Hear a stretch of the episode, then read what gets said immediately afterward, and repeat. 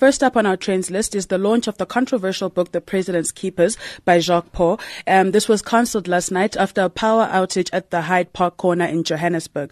Now, Pauw said about 45 minutes into the discussion, the former business editor, Business Day editor Peter Bruce, the power was cut off. After several attempts to restore the power, it was announced that the launch was cancelled. Now, Robert Sima Machina says, My apartment is a street from Hyde Park Mall, but I have power. Something something with this book launch is fishy. And Bongani Bingwa said power outage at Hyde Park where or I don't know, by some coincidence, there is a book launch about a president and his thieving friends.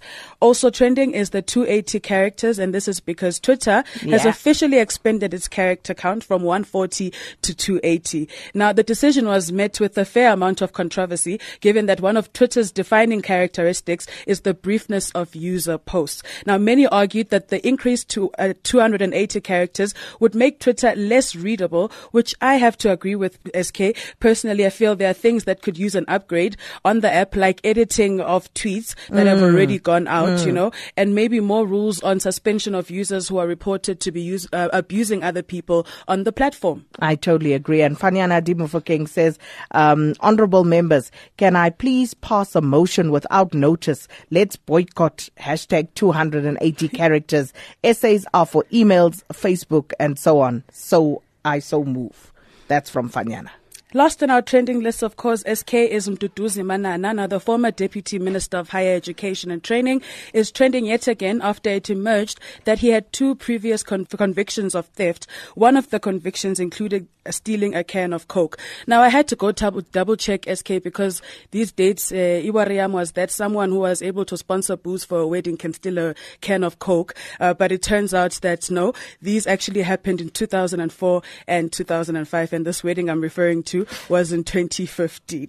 Now, the former deputy minister's assault case will be heard on Monday, and he has admitted to assault with intent to cause grievous bodily harm.